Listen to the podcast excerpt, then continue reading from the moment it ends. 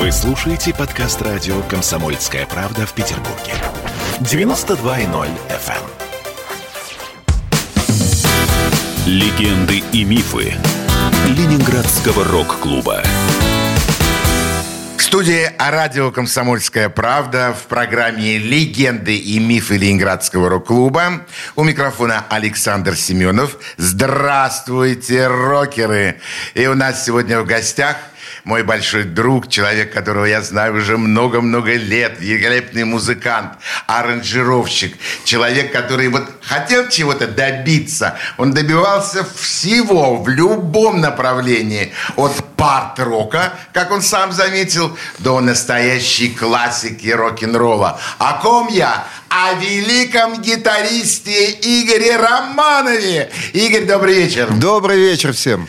Э, ну, я очень рад, что ты нашел время, вырвался к нам в студию радио «Комсомольской правды» для того, чтобы рассказать о себе, о своей легендарной жизни и, конечно, о музыкальных успехах. Начнем с самого начала. Игорь, где ты родился?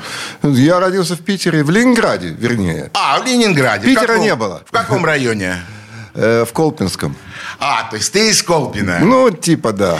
Ты коренной ленинградец, но не центровой. Да, да. То есть из Колпина ездили в центр смотреть на красоты Питера, любоваться и, или в Колпино сидели? Да нет, ну ездили, конечно. И любо... Не то, что любоваться, а тусоваться. А, Тусоваться. То есть маленький Игорь Романов был большим тусовщиком в детстве. Ну, нельзя сказать, что большим, понимаешь, была же еще, кроме школы, музыкальная школа, поэтому Об времени было мало. Об этом отдельно. Скажи, чем занимались твои родители? Ну, мама у меня учитель была русского языка и литературы, а папа, он капитан теплохода то время. То есть э, ты вырос не в музыкальной семье? Абсолютно. Ну как, за столом пели, конечно, когда выпьют. Ну, это святое. Без этого, конечно, никак. А Когда ты почувствовал вот свою э, тягу, влечение к музыке? Каком возрасте это было? В каком классе? Слушай, ну э, не то, что тягу и увлечение, я вообще тогда хотел играть на баяне. Но это был первый и второй класс школы, я еще был мелкий, и сказали, что куда его, как его таскать, этот баян, понимаешь, тяжелый инструмент. И меня отдали на скрипку. В результате я три года отучился на скрипке и сказал, что для меня самый плохой день в жизни, когда мне надо ехать в музыкальную школу. Родители сказали, ну, зачем же мы тогда деньги платим? И, в общем, бросил я музыкальную школу. И через год все равно пошел в кружок заниматься на баяне. Понимаешь, надо было баян осваивать мне. И тогда уже через год вот этого кружка баянного при ДК м, родители снова сказали, ну, а что тогда, заканчивай музыкальную школу. И вот э, я заканчивал музыкальную школу на баяне в результате. Хотя уже начал потихоньку осваивать гитару. Как необычно. Э, То есть тебя все-таки отдали в музыкальную школу. Это не то, что Игорь кричал э, на кухне «Хочу учиться музыке». Тебя именно отдали в музыкальную школу. Ну да, но что я понимал еще там в 7-8 лет. Ты же понимаешь. Ага, ага. Значит, бросил, но потом вернулся. И закончил. А в школе ты был э, приличным учеником? Или ты все-таки был таким хулиганистым парнем? Ты имеешь в виду общеобразовательное? Общеобразовательное. Ну, надо сказать, что у нас была там троица друзей, которые, в общем, с возрастом стали э, хулиганистыми людьми. Ну, когда уже мы учились там в восьмом, девятом, десятом классе. Вот это все было. Ну, судя по тому, как ты так чуть-чуть вскользь проскочил, что некогда было на самом деле особо-то бегать и тусоваться. Была музыкальная школа, были занятия, была, то есть, тяга к музыке. Когда первая группа появилась у Игоря Романова? Ну, в школе, конечно. Уже в школе мы э, где-то класс девятый. Я не вот какой-то год надо сообразить. Ну, наверное, э, год 60 там лохматый какой-то. В 60 лохматом году мы в школе сделали ансамбль, и учили песни Битлз и пытались их даже там как-то играть. Не то, что на танцах, но как-то вот выступать так сказать. А где вы тогда могли выступать? В школе. В школе. В школе. На школьных вечерах. Да, ну, пару раз мы там выступили. Долго это все не продержалось, так сказать. Традиции не стало, но, тем не менее, это было и песни мы учили. И, ну, в общем, Битлз это была наша школа, скажем, вторая музыкальная школа. А, тяга к музыке, это было действительно желание извлекать э, из музыкальных инструментов ноты? Или это все-таки было немного покрасоваться на сцене, там девушки, школа, девчонки, молодые парни на сцене с гитарами? Ну, скажем так, и то, и другое, наверное. То есть э, это шло параллельно, рядом друг с другом? Да, да, конечно. Но приятно понятно, что музыкальная, вторая музыкальная школа это был Битлз. Э, Битлз ты когда услышал первый раз? Ну, поздновато, наверное, году в 66-м, 7 наверное, когда уже они в расцвете были. И э, у нас, опять же, мы при ДК там репетировали в одном э, вот кружке таком вокально-инструментальном. И вдруг приехали ребята, и они спели две песни «Битлз». И причем очень классно. Я не помню, как они назывались. Меня просто это впечатлило, не знаю, до глубины души, скажем так. И вот я тоже начал осваивать тогда их. Ну, они, как, я считаю, что вообще Битлз это школа, которая дала много направлений в рок-музыке. Да? И вот каждый альбом, э, тем более поздний, из, из него какие-то поздние, опять же, группы брали свое направление и развивали его. А Битлз как бы им это задавали. Поэтому даже, ну, тот же, э, изначально Битлз это же не был какой-то хард-рок, но потом это появился и хард-рок, там, и какие-то, мне кажется, и от арт-рока там были моменты у Битлз. Поэтому, ну, это отличная школа. Это хотя, школа. Хотя многие говорят, что, ну, более поздние, так сказать, ребята, они говорят, что, ну, как-то Битлз, да, ну, это все так. А по мне, это замечательная школа. И по мне, это тоже отличная школа. Ну, а те, кто так говорят, ну, может быть, у них есть какие-то другие пристрастия, и они рассматривают музыку Битлз как э, поп-музыку, в принципе, которой она, наверное, в принципе, и по большому счету и является. Ну, да. Э, Игорь, хочу услышать первую песню, первое произведение. Кстати, как ты называешь э, свои, свою музыку? Это песни, это треки или это композиции? Да все равно. Тогда первый трек, который ты предлагаешь нашим радиослушателям, как он будет называться? Он будет называться «Качели». Это трек, э, записав который, я попрощался с землянами. Скажем так, вот то, что, с чего начиналось многое, знаешь, в этой жизни. И той, этой песней мы, я закончил э, свою деятельность э, в группе «Земляне». Ага, ну к «Землянам» мы еще вернемся, но сейчас слушаем эту песню. Слушаем.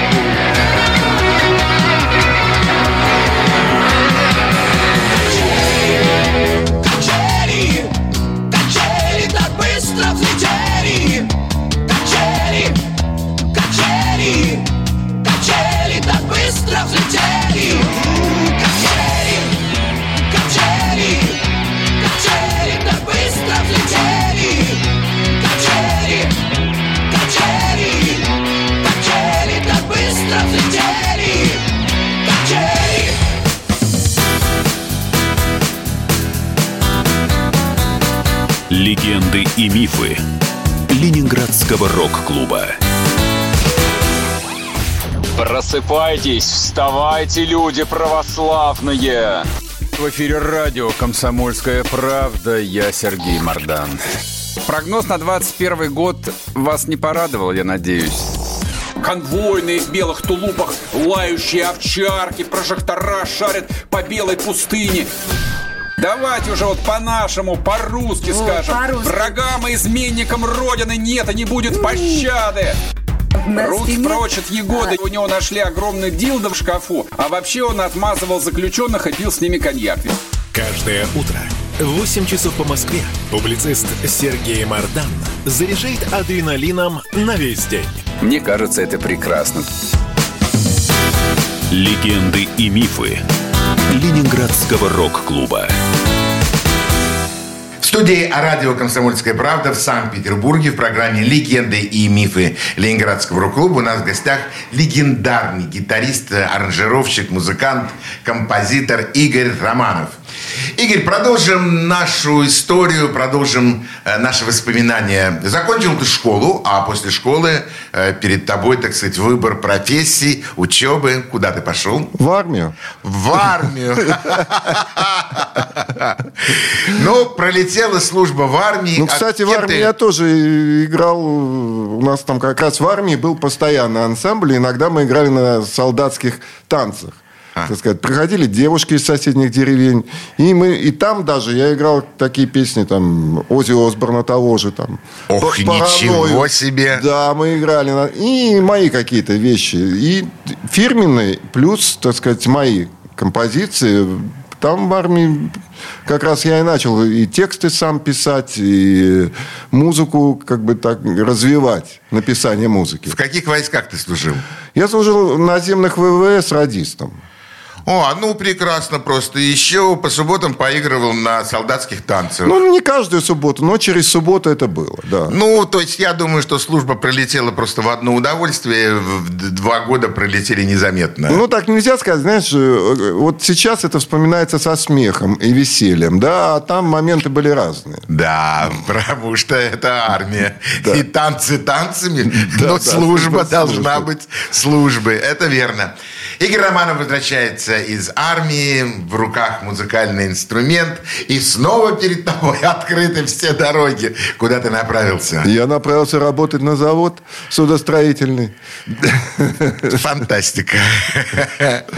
Ну, а куда Да особо каких-то не было таких э, моментов вот сразу после армии. Знаешь, тем более ты приходишь из армии, у тебя достаточно депрессивное состояние, скажем так. Вот ты, возвращаешься в какую-то другую жизнь. Там Да. ты привык одной жизнью жить, а это совершенно другая.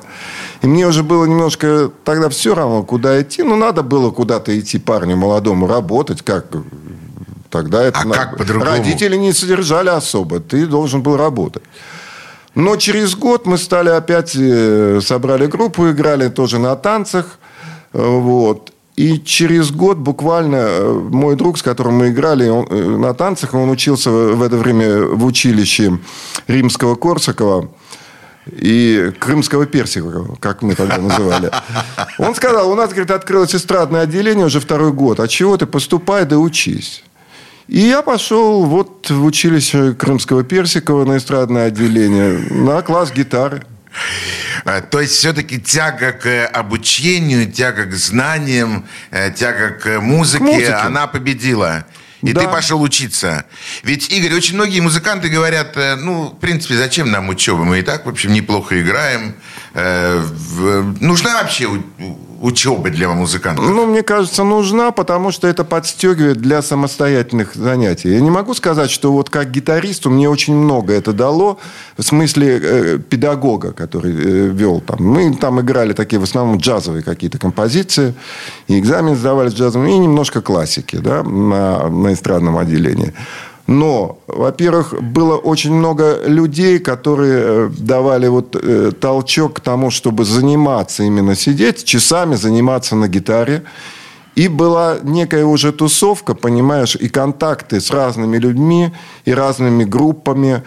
И тебе хотелось стать первым. Это вот такой толчок. Слушай, как легко и просто ты буквально в двух фразах объяснил вообще, почему нужно идти, надо быть первым. А для да. того, чтобы быть первым, надо быть умным, грамотным. И, и заниматься надо. И заниматься. заниматься. То есть так, часик, два, три. Да побольше. А то и побольше. Э, очень многие, Игорь, музыканты, молодые музыканты не понимают. Для них э, выступление на сцене – это и есть, собственно говоря, вся музыка. А вот тот репетиционный период, те 4 часа в день игры на музыкальном инструменте. Клавиши – это гитара, бас-гитара, барабаны. Без этого просто не может быть настоящего стоящего музыканта. Смотри, вот сейчас музыка пишется очень просто. Да? У тебя есть компьютер. В принципе, ты можешь все сам в него записать. Поэтому даже и группа-то иногда зачастую не нужна. Да? Все вбил в компьютер. Да? Ну, может, сверху что-то спел. Вот тебе готово. Раньше такой возможности не было, поэтому все писалось вживую. И зачастую писалось сразу все вместе. Иначе это было невозможно. Поэтому надо было репетировать для того, чтобы сыграть все вместе. И это только кажется, что на студии... Ох, на студии это я там сыграю. Это вот тут тяжеловато. Нет, на студии надо сверхподготовленно приходить. Потому что там и мандраж присутствует, и прочие вещи. Не всегда там комфортно писаться. Поэтому мы репетировали много, да. Я очень внимательно прислушиваюсь к твоим словам, потому что ты фантастический гитарист. И те слова, которые ты говоришь о музыке, к ним надо действительно не просто прислушиваться, а очень серьезно слушать. Э, репетиции, занятия музыкой. Вот, наверное, одно из требований для того, чтобы стать высококлассным музыкантом. Как ты получил приглашение в группу «Земляне»? Сложно. Мы сдавали, сейчас скажу тебе. Мы сдавали, тогда же, понимаешь, для групп, играющих на танцах, надо было в Доме художественной самодеятельности, где потом был рок-клуб, сдавать программу. ЛМДСТ. Да. На улице Рубинштейна, да. 13. И вот мы сдавали программу для танцев, ну, загородным, естественно, в Славянке. Мы там в ДК Игорь, играли. скажи, что это миф, что не надо никаких программ было сдавать, чтобы играть на танцах. Надо было, надо было разрешение. Разрешение. Да, и сидела комиссия и принимала, либо принимала, либо нет. И мы сдавали программу, и тут подошел некий товарищ и сказал, слушай, а как ты относишься к Led Zeppelin? Я говорю, да хорошо. Да. а сыграть-то можешь? Я говорю, ну, а почему бы и нет? Я эту школу проходил. Ну ладно, пойдем побазарим. Ну, мы пошли, он показал в том же э, доме художественной самодеятельности была комната, где стояли барабаны, Людвиг, стояли двухэтажные маршала, а это был Э, год, наверное, 73-й еще, ну, четвертый. То есть слово «маршал» тогда было просто да, вообще, как молились, космос. Да, да. Он сказал, ну, вот дам тебе телефончик, позвони там, когда сможешь. Это был Володя Киселев. Да мы уже догадались по той интонации, да. которую ты произносишь. Ну, это было перед Земляновская, понимаешь, все. Тогда была же группа «Апрель». И да. они как раз играли вот кавер-версии Funk, Led Zeppelin. Э, ну, в основном вот этот был репертуарчик. И мне пришлось с ними, по-моему, пару концертов отыграть. Вот снять все это, выучить как-то быстро. Мне неделю я сидел, напрягался, учил и Led Zeppelin, и Funk. И потом как-то Володя, значит, вот решил организовать профессиональную группу «Земляне». И уже вначале он пригласил как людей э, от музыки далеких. Но, Почему?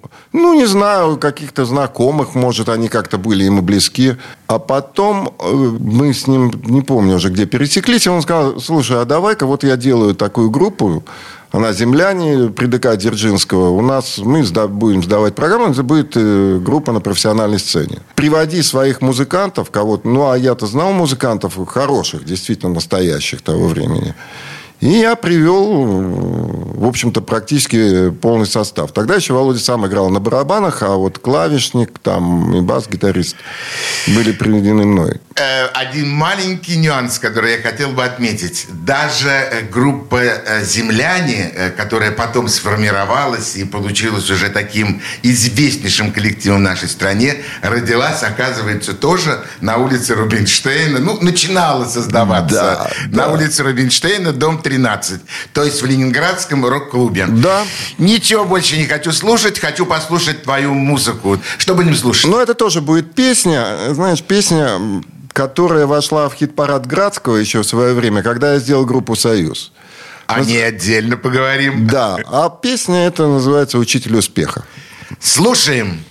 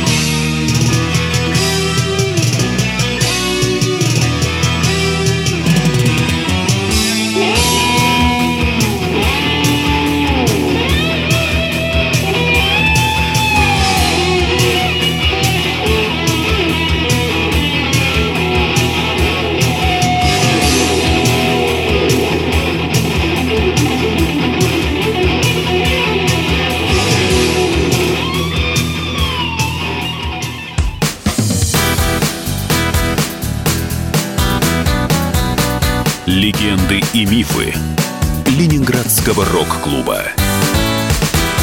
Он срывал большой куш. Борис Бритва или Борис хрен попадешь. Жесткий, как удар молотом. Живой советский герб. Говорят, эту сволочь вообще невозможно убить. Он с песней уничтожал кольцо всевластия. Шаланды полные фекалей В Одессу голый приводил И угонял бумер. Мы же люди искусства. У нас все должно быть красиво, лицо и все такое. Пушкин. Кстати, сам бухал и в сельской бане с барышнями безобразничал. А теперь он пришел на радио «Комсомольская правда». Каждый понедельник в 6 часов вечера Дмитрий Гоблин-Пучков с толком, расстановкой и старым добрым сарказмом обрисовывает слушателям обстановку в стране и мире. Каждый понедельник в 18.00 по московскому времени. Подключайтесь. Гоблин плохого не посоветует. Мы тут партийчейку организовали. Бычью России называется. Я секретарь, это мой актив. А вы кто такие? Легенды и мифы Ленинградского рок-клуба. Студии о радио «Комсомольская правда» в Санкт-Петербурге в программе «Легенды и мифы Ленинградского клуба». У микрофона Александр Семенов, а у нас в гостях великолепный музыкант, фантастический гитарист Игорь Романов. Добрый вечер. А, удивительно.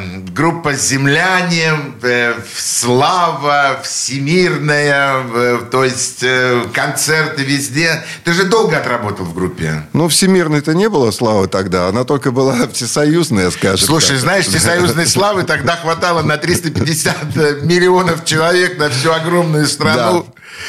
М, Здорово было.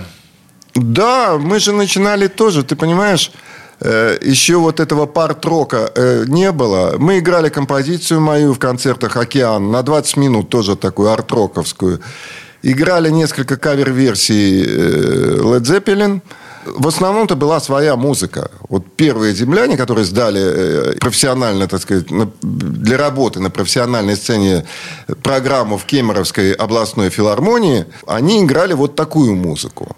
Но потом Володя попал в Москву, и он сказал, надо на телевидении, там это, то все. И появились песни наших советских композиторов. Когда он привез эту стопку из Москвы, я ужаснулся, у меня волосы встали. Не то, что на голове, а на ногах, наверное. Он сказал, это все надо сделать. А сделать надо это было... выучить? Нет, да выучить-то ладно. Как это аранжировать, понимаешь, эти песни? Они написаны совершенно для другого. Это не для рок-музыки Ах, написано. вот оно в чем дело. Ну, из дерьма То сделать песни Мигули, конфетку. Мигули трудно было, да? Трудно. И песни Мигуль, да там не только Мигуля был, там бы кого только не было. Что ты. И уже пришлось из этой стопки большой, толстой там, отобрать, хотя бы ее уменьшить там в три раза и что-то пытаться начинать делать. И когда вот это все началось, вот эта тяга, так сказать, к композиторам и к союзу композиторов, потому что только их снимали на телевидении. Я решил, что пора ко мне отсюда уйти. Валить. Я свалил. Я свалил и пошел преподавать вот вечернее музыкальное училище на Салтыкова-Щедрина. Тогда она была ныне Кирочная. И вот я преподавал полгода, там гитару вел. Но это знаменитое училище, которое мечтают поучиться все музыканты, ну уж нашего города точно. Ну да, много оттуда же вышло музыкантов, да. А сколько же сил нужно было приложить для того, чтобы выйти вот из этого коллектива? А вы, уважаемые радиослушатели, не думайте, пожалуйста, что Игорь Романов, вот э, земляне, нет. До этого, между прочим, Игорь Романов играл в великолепном коллективе под названием «Россияне», что называется самый настоящий рок, самый настоящий рок-н-ролл питерской рок-сцены. Это мастер, это мастер гитары, которого действительно могут позвать, э, принять участие, пригласить э, в какие-либо, э, ну, классные и высококлассные коллективы э, того времени. Ты вышел из землян, немножко попреподавал, а дальше? А дальше приехал опять Володя Киселев и сказал, слушай, ну вот все, у меня есть разрешение на запись пластинки, и запишем и «Океан», и наши песни, а не только там песни Союза композиторов. Где-то он меня уговаривал так часа два. Мы ездили э, на машине, мне он за рулем там по Питеру, и вот разговаривали о том, что можно сделать. Ну, и в конце концов уговорил, да, ну, а сидеть, преподавать, так сказать. А плюс, кстати, я забыл сказать, я же играл еще с Сережей Скачковым в саду имени, в Бабкином саду, саду имени Бабушкина, на танцах, в группе «Какаду». Это там Союз любителей музыки рок Они трудился, Володя трудились. Козлов, и Сайко. И, и Какаду такая и группа. И Какаду было, да. Вот, вот в этой группе я же еще играл тогда. Понимаешь, то есть у меня было вот это преподавание, плюс вот э, танц. Значит, то есть ты не мог уйти от музыки? Ты не мог сказать, гитара, стенка, работа, Нет. завод? Не, не получалось. Не, не получалось так.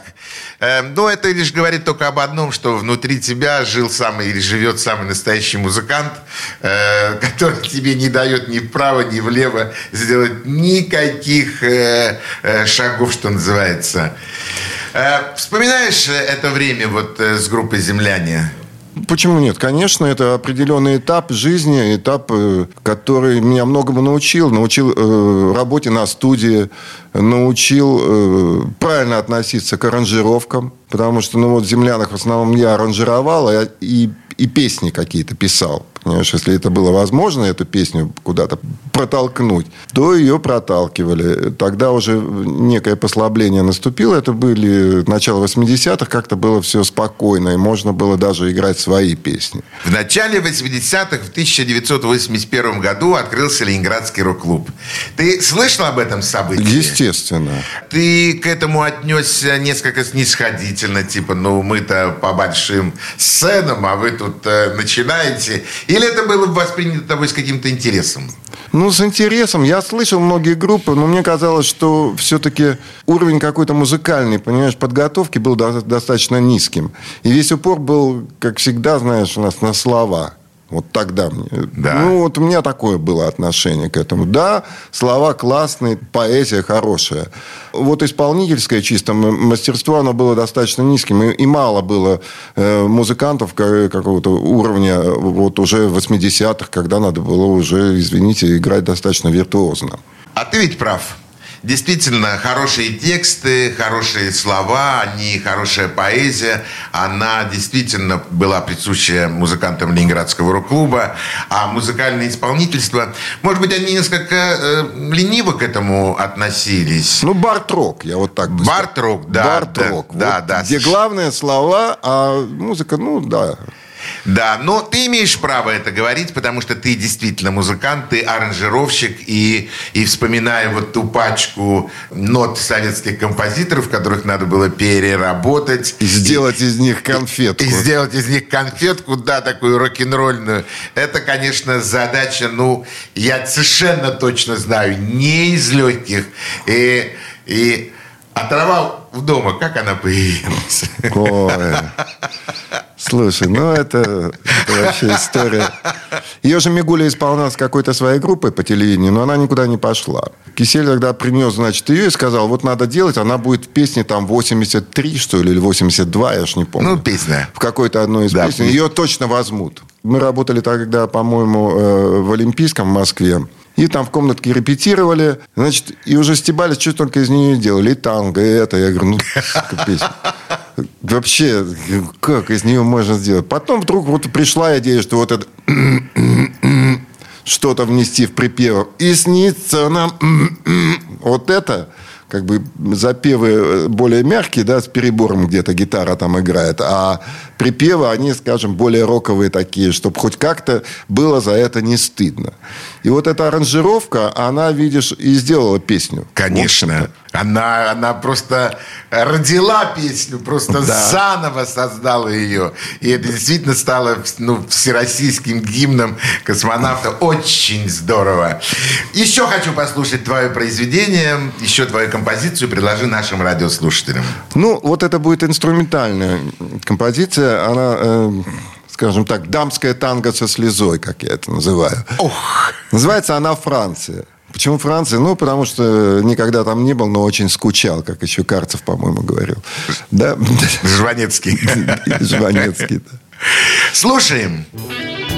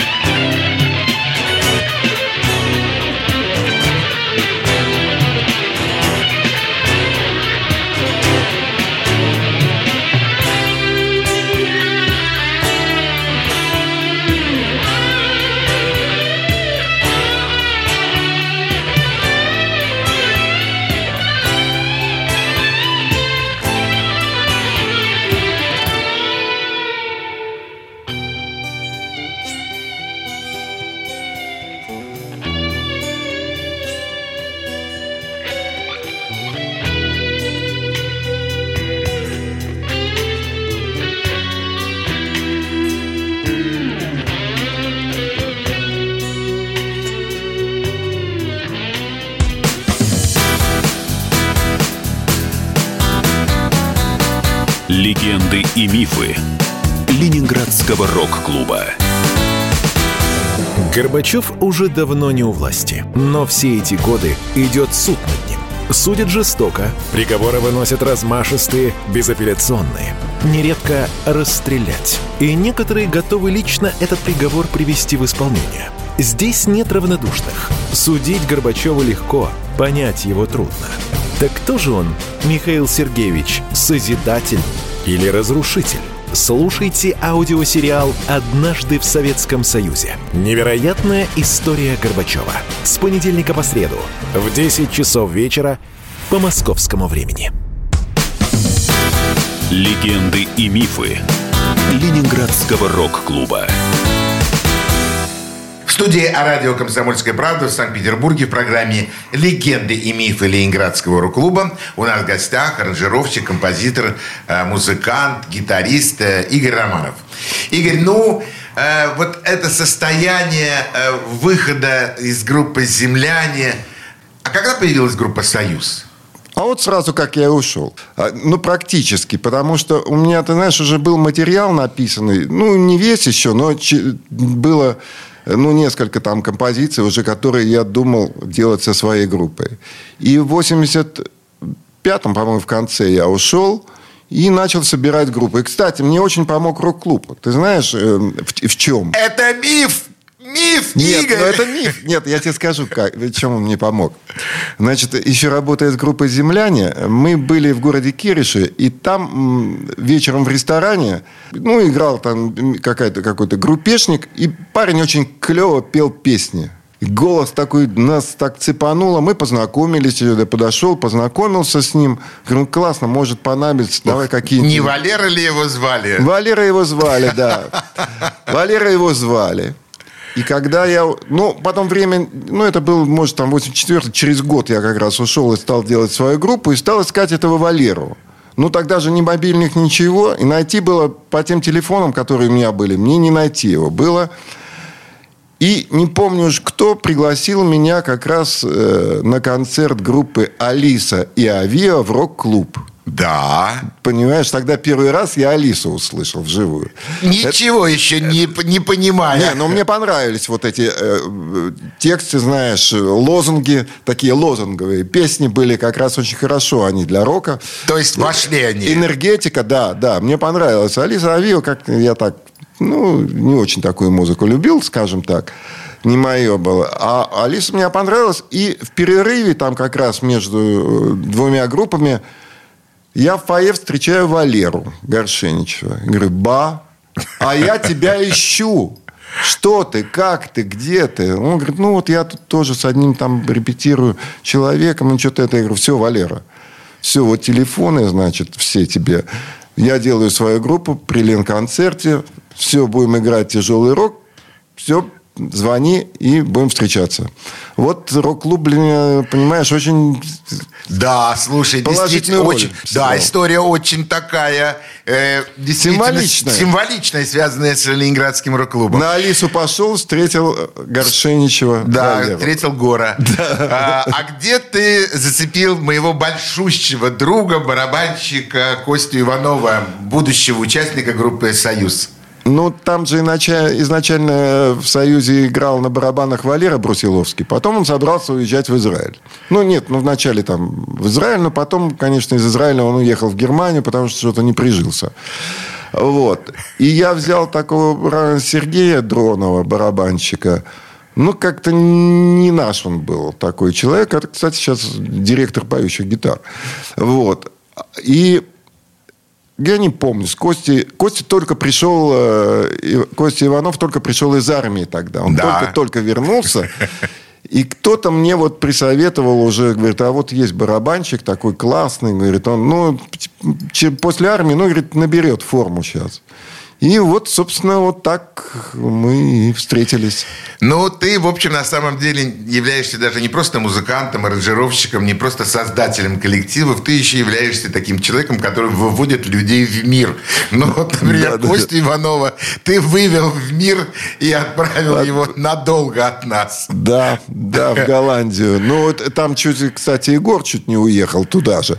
Но у него с языком было похуже, и что-то как-то у него не сложилось. У него тоже там была э, девушка, он уже вроде... Его хотели, и Костя тот же, вытащить туда, в Голландию, но вот не получилось. Не сложилось. Да. Ну, что делать? Что называется, такая судьба. Почему возникло желание создавать свою собственную группу? Вот после э, таких э, феерических побед с землянами, с успехом, э, возникло желание сделать что-то свое, где не было бы командиров, где можно было бы играть что-то свое? Ну да, хотелось уже, э, чтобы не было, это мы берем, это мы не берем. Хотелось играть свою музыку.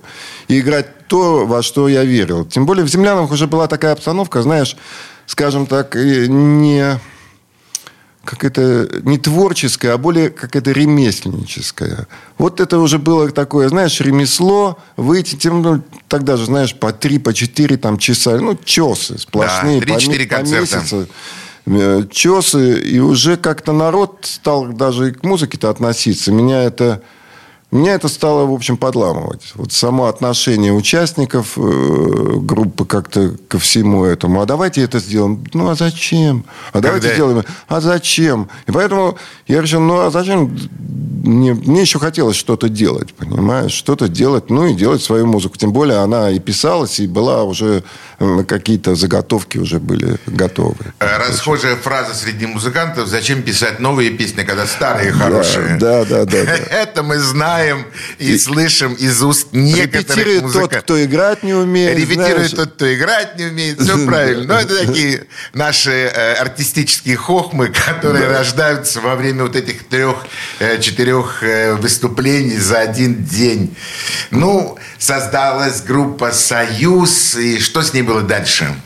Слушай, ну вот началась как раз перестройка, и было проще, скажем так, хотя бы программы сдать полностью там, знаешь, из моей, эм, из моей музыки состоящие. Хотя, ну, Володя подсылал там засланных казачков из Росконцерта. Они так вначале попробовали нам подрубить какие-то гастроли, но, в общем, не получилось. Вот. И опять же, программы надо было еще сдавать. Все равно надо было, понимаешь? Вот несмотря на то, что уже вроде и начало перестройки. Ленконцерт. Да. Вы да. обязаны сдавать художественному совету свои да. песни. Ну, в Ленконцерте-то мы сдали, там-то, естественно, они были рады только. Мы приносили им прибыль. А это приехали московские, понимаешь, казачки-то. Там сложнее. И засланные. Да. Засланные после ресторана с Володей. Естественно, им надо тоже было отработать ресторан. Вот, и как-то так э, подгадить вот этому человеку, который ушел и делает еще свою группу. Но, слава богу, это все устаканилось, и появилась возможность вот тогда... С землянами мы, мы ни разу не были за границей. Это потом уже они что-то там ездили без меня. Да, с землянами вы действительно не были. Союз а... это первый ты выехал, наверное, да, за рубеж. Да, да. Первый, это было у нас интересные гастроли по военным частям в ГДР. Святое дело. Святое, по ГДР мы проехались. Ну, а что, там весело мы посмотрели на, на немецкие города. И это было все прикольно. А потом уже была Чехословакия, там с чешской группой. Э, такой тур у нас был по городам, начиная там со Словакии. И, и уже в Чехию переезжали. Вот, это было тоже неплохо. И потом вот появилась, э, значит, возможность поехать на фестиваль в Гамбург. Что мы сделали успешно? Э, отъездили на фестивале, и на фестивале нас пригласили через полгода приехать еще на большую выставку музыкальную Music Mess. А это вообще тогда было супер, понимаешь, что туда Я попасть. помню эти ваши рассказы после этих ваших гастролей.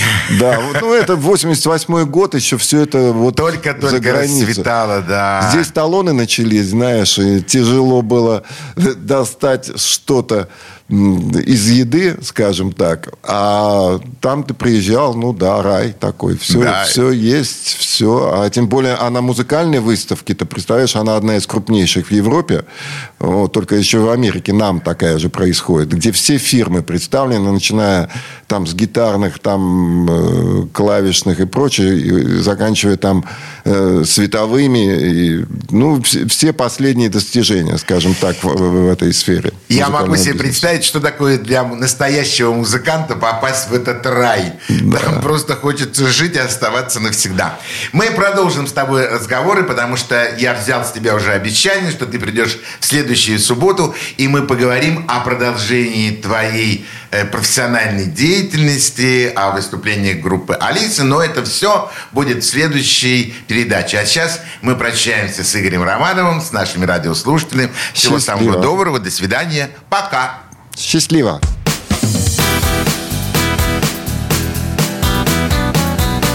Легенды и мифы Ленинградского рок-клуба.